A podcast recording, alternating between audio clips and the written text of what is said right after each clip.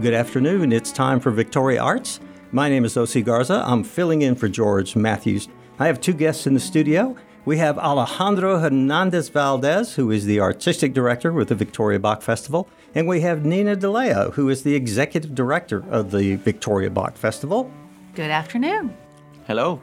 Alejandro, you're coming up to the third year of your artistic directorship of the event. Talk to us about some of the great concerts we've got lined up for the noon and breakfast hours. Yes, so we have a total of seven concerts three for the breakfast concerts and four noon concerts. It's a large variety of repertoire and artists that we're presenting for this.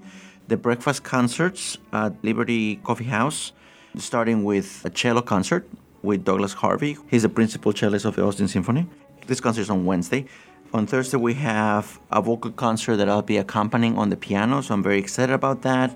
Finally, on Friday, we have a concert with violin and cello with Faith DeBow, who's one of the wonderful pianists who also runs the Emerging Artists program at the festival. Liberty Coffee House, those concerts are packed. Come down, get a hot cup of java and a pastry, and sit down and get there early because it's a very popular concert. What time are the breakfast concerts? Those concerts are at 9 o'clock, and they're a really fun way to start out your day. Again, it's right there at Liberty Coffee House, really intimate, and uh, everyone has a great time listening to our performers in a, in a way that is really close up and getting to, to hear right there. Yeah, one of the other things we hadn't talked about, th- those are free concerts. And with a very special interaction between the musicians and the, the audience, which I think is, is unique. One of the most famous parts of the Bach Festival is you have concerts every day, typically multiple concerts, and the noon concerts are another concert that is free, but donations are accepted. So we have four concerts at noon. The first one on Wednesday, on June 5th, we have Emerging Artists led by Faith DeBow. This year we have two very talented artists from Austin, Texas, Bruno Barbosa and Natalie Howard, both singers I think it's going to be a wonderful program. Normally, these concerts are very rewarding from an artistic perspective because you have young talent that are trying to break through and they have a lot of enthusiasm at that uh, you know that stage in their careers and it's really wonderful to see them grow. Lots of practice time. Absolutely.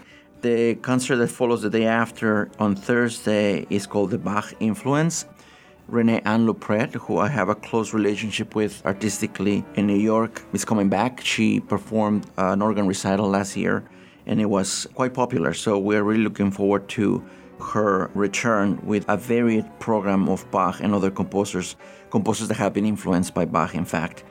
And then on Friday, we have a chamber concert titled Contrasts really, really wonderful program with some Bartok and Stravinsky and Schoenfield. I've actually played the piano parts on all these pieces. Really, really exciting music. Keeps you on the on the edge of your seat. And then we have our annual Big Bang uh, concert at the Victoria Public Library. The Bach Festival starts June 1st, runs through June 8th. You mentioned the organ concert. You can't talk about a Bach Festival without an organ concert. Yeah, Bach, his instrument was the organ and there was no one that could play the organ like Bach could. There are anecdotes from his children and contemporaries that were basically blown away by what he could do on the organ, and his body of works inspires so many organists and composers for centuries. Renee is one of the very best organists in the country. She just played a recital at Notre Dame in France. So, yeah, you, you get the real deal. Nina, obviously, we've got a lot of concerts spread out over a week. What's the best source of information for people who want to go to the event? Right. The full schedule and all information on ticketing is available at victoriabachfestival.org. VictoriaBachFestival.org. And I'm sure you've got social media sites that the Bach Festival's on and other platforms? Absolutely. You can find us on Facebook and Instagram. And what about tickets? I would recommend that people go online to buy tickets at victoriabachfestival.org. Get your tickets early because they can be very, very crowded.